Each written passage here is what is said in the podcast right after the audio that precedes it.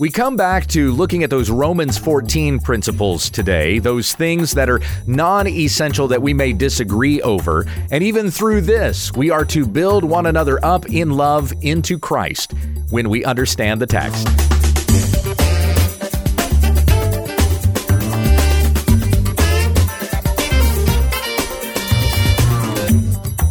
This is when we understand the text, studying God's Word to reach all the riches of full assurance in Christ. Thank you for subscribing, and if this has ministered to you, please let others know about our program. Here once again is Pastor Gabe Hughes. Thank you, Becky. Romans chapter 14 is the focus of our New Testament study this week.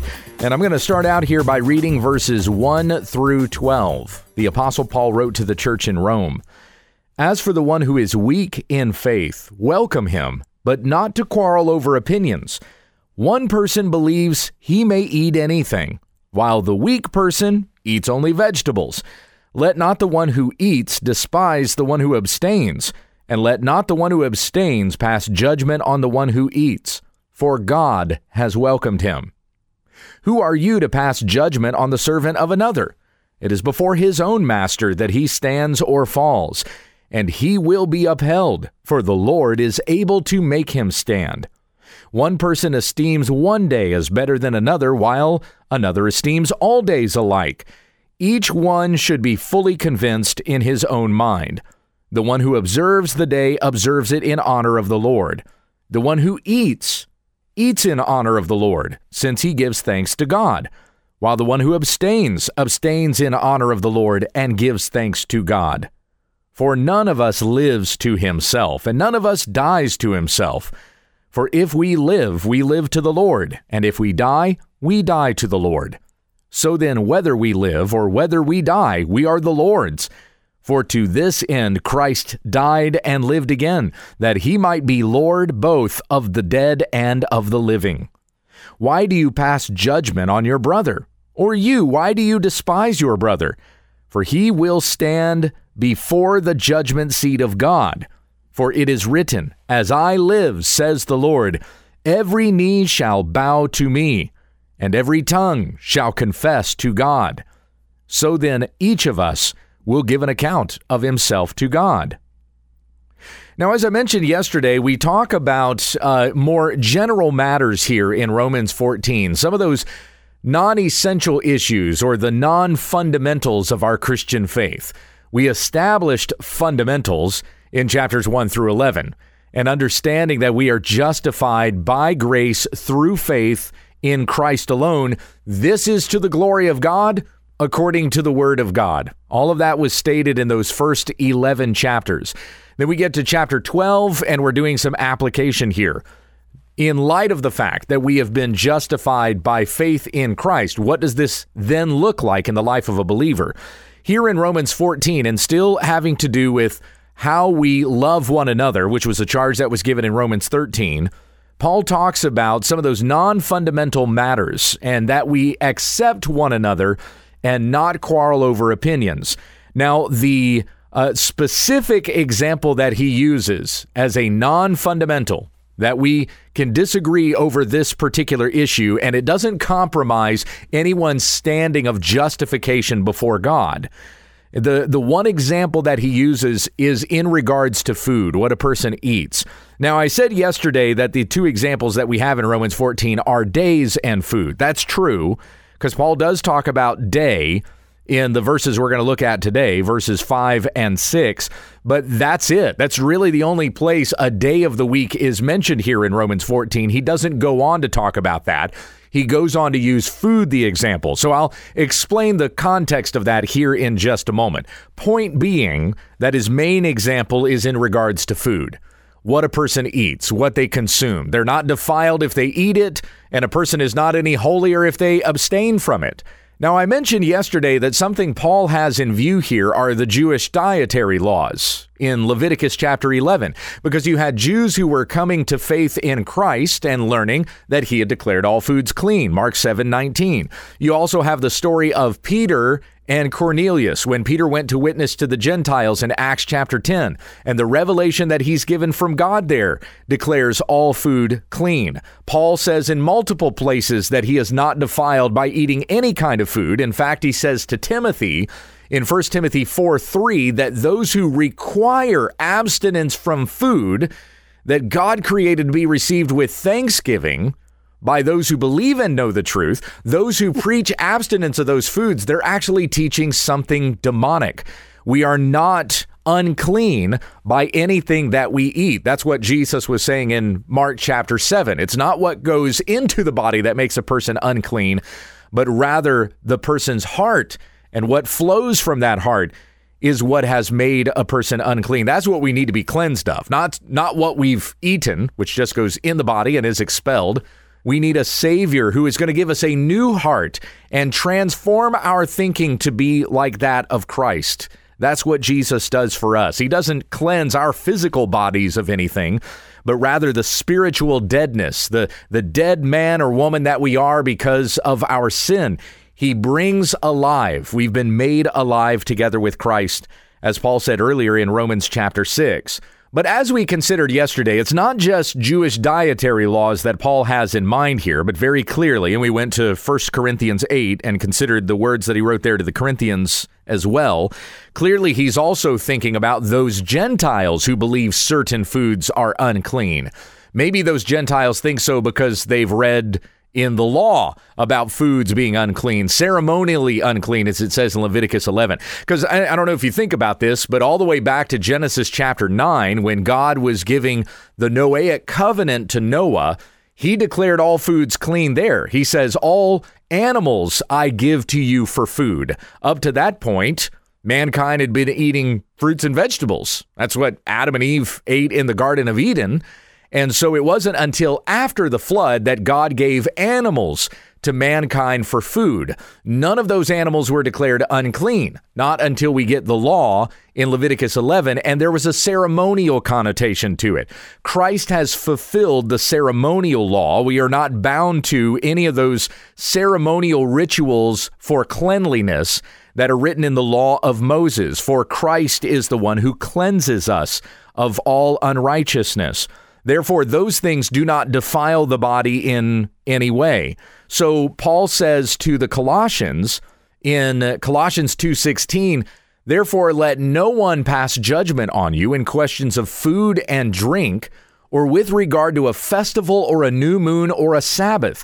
These are a shadow of the things to come, but the substance belongs to Christ. We're talking about things that Christ has fulfilled. The law may have forbid at a point because there was a purpose to it. It was pointing to Christ who has fulfilled the law and the prophets. So therefore, those things are no longer unclean since we do not have to have this ceremonial cleanliness in order to enter into the presence of God, as the priest had to do to go into the tabernacle or into the temple. We don't have to do that anymore since there is not an earthly dwelling in which God uh, uh, in, in, which God dwells, except for ourselves. We are the temple of the Holy Spirit as Paul says in 1 Corinthians chapter 6. So once again we we come here to Romans 14 where Paul is primarily using the example of food. And this could apply to Jewish dietary laws or it could apply to those Gentiles who believed that certain foods were unclean, either because they read it in the law, as I said earlier, or because they used to be idolaters themselves.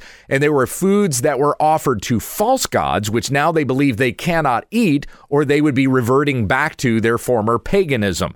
Paul is arguing here that nobody is ever eh, is worse off if they eat, they're not better off if they abstain. And so therefore it's the one who is weak in conscience, who is weak in faith, who thinks that by eating something that it changes their standing before God.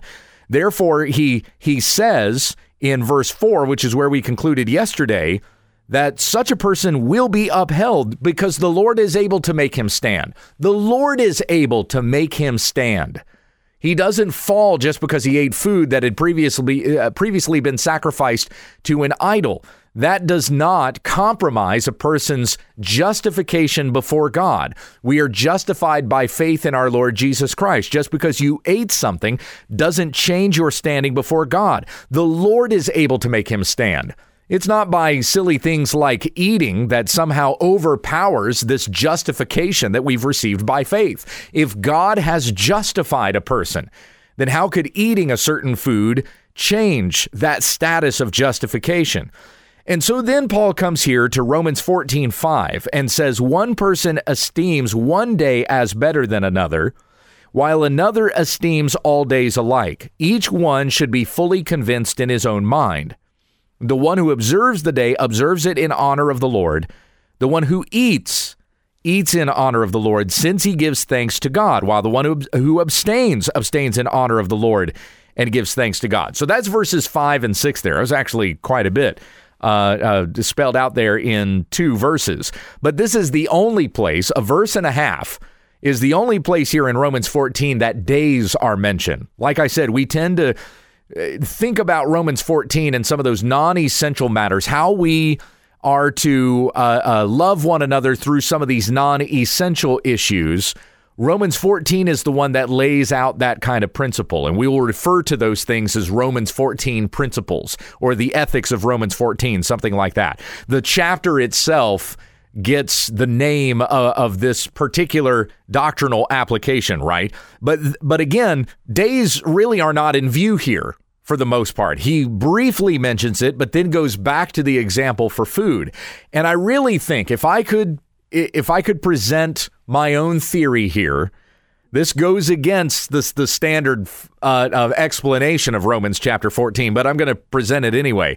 I don't think that Paul is necessarily arguing in Romans 14 5 that you can worship on any day of the week. I don't think that's his argument at all. I think that he's providing another example that goes with the argument that he's making regarding food. Food is the primary example that he's using here. A day gets mentioned as kind of another example to back up what he's primarily talking about. But what is in view here is not the day of the week that we worship on. Does that make sense? Because he doesn't say that. He doesn't say, and he doesn't even mention the Sabbath. We just assume here that he's talking about the Sabbath, but the Sabbath is not mentioned. Let me look at it again. Romans 14, 5. One, pers- uh, one person esteems one day as better than another while another esteems all days alike. Each one should be fully convinced in his own mind. Okay, let's stop there. He mentions the day again in verse 6, but let's just deal with verse 5 for now. So a person esteems one day as better than another. I think it's logical, it's reasonable to conclude that what he has in mind here is the Sabbath. But just like with the dietary laws, he may not exclusively be talking about Jewish dietary laws. He's also talking about those Gentiles who think about certain foods that are offered in temples to false gods. So there's a couple of different ways to come about uh, uh, somebody thinking that they can be defiled by what they eat. A Jew thinks that he eats something unclean, a Gentile can think that he eats something unclean. And both the Jew and the Gentile are approaching this from, from different experiences, from different doctrines that they believe a certain food is unclean. I think that the same thing applies to the example of day here. I don't think it's exclusively talking about Sabbath, though I think it's it's right for us maybe in our thinking to go that way, but I don't think it's exclusive to that since it's not specified. It doesn't say here that the Sabbath is what Paul has in mind. There were certain pagan holidays as well, and you know that. You know that as well as anybody. You had the the feast of Saturnalia, which was going on at uh, at this particular time period in the Roman Empire. And it's that feast that is uh, commonly referred to as the original Christmas, you know, right? You hear this every Christmas. By the way, I write about it in my book, 25 Christmas Myths and What the Bible Says, if you want to pick that one up on the website. wwutt.com. There you go. There's my my book plug for the day. Uh, but yeah, the, so the feast of Saturnalia, which was a feast that was unto Saturn, the the false god Saturn, which was there in December. That's not where Christmas comes from because it never fell on the same day as Christmas. It was on a totally different day. But but that's one of those feast days in the Roman Empire and there were others. There were other pagan holidays. So those who have come from their paganism will look at those particular days and think of that day as being unclean. We shouldn't do anything on that day because otherwise we're going to be giving homage to a false god if we're going to recognize that day like the pagans did. And and us Christians today will think that same way. We'll think that we can't have anything to do with Christmas because that's pagan, or we can't have anything to do with Easter because that has pagan roots to it. It wasn't originally a Christian holiday. It's not mandated anywhere in Scripture, so therefore it came from paganism. It does not come from God. So, uh, so you can have both the Gentile view and the Jewish view of certain holy days applied here to Romans 14:5. One person esteems one day as better than another while another esteems all days alike, each one should be fully convinced in his own mind. So we're not talking about here, there's one day of the week that we should worship on, and there's other days of the week that we should not worship on. And that's not the argument that Paul is making.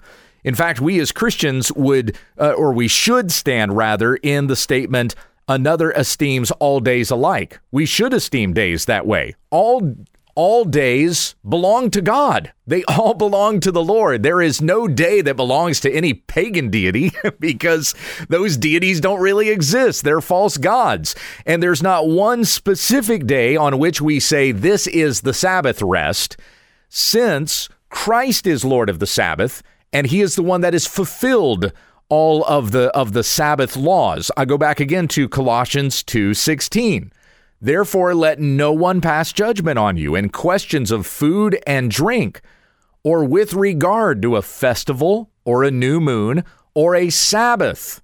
Now, all of those things that are mentioned there, they're all mentioned in the law. They're all given in the law. You have food and drink, certain food, certain drink that Jews were supposed to eat and that which they could not eat. And then, regard to a festival or a new moon or a Sabbath, we've got holy days mentioned in the law. We have the moons, or, or you know, uh, uh, months that were marked out by certain moon phases, festivals and harvests that were associated with the moon, things like that. And then you have the Sabbath, which of course was the seventh day of the week, Saturday. That was the day that you were to keep holy unto God. Paul goes on in verse 17 to say, These are a shadow of the things to come but the substance belongs to Christ. Let no one pass judgment on you with, with regard to these things.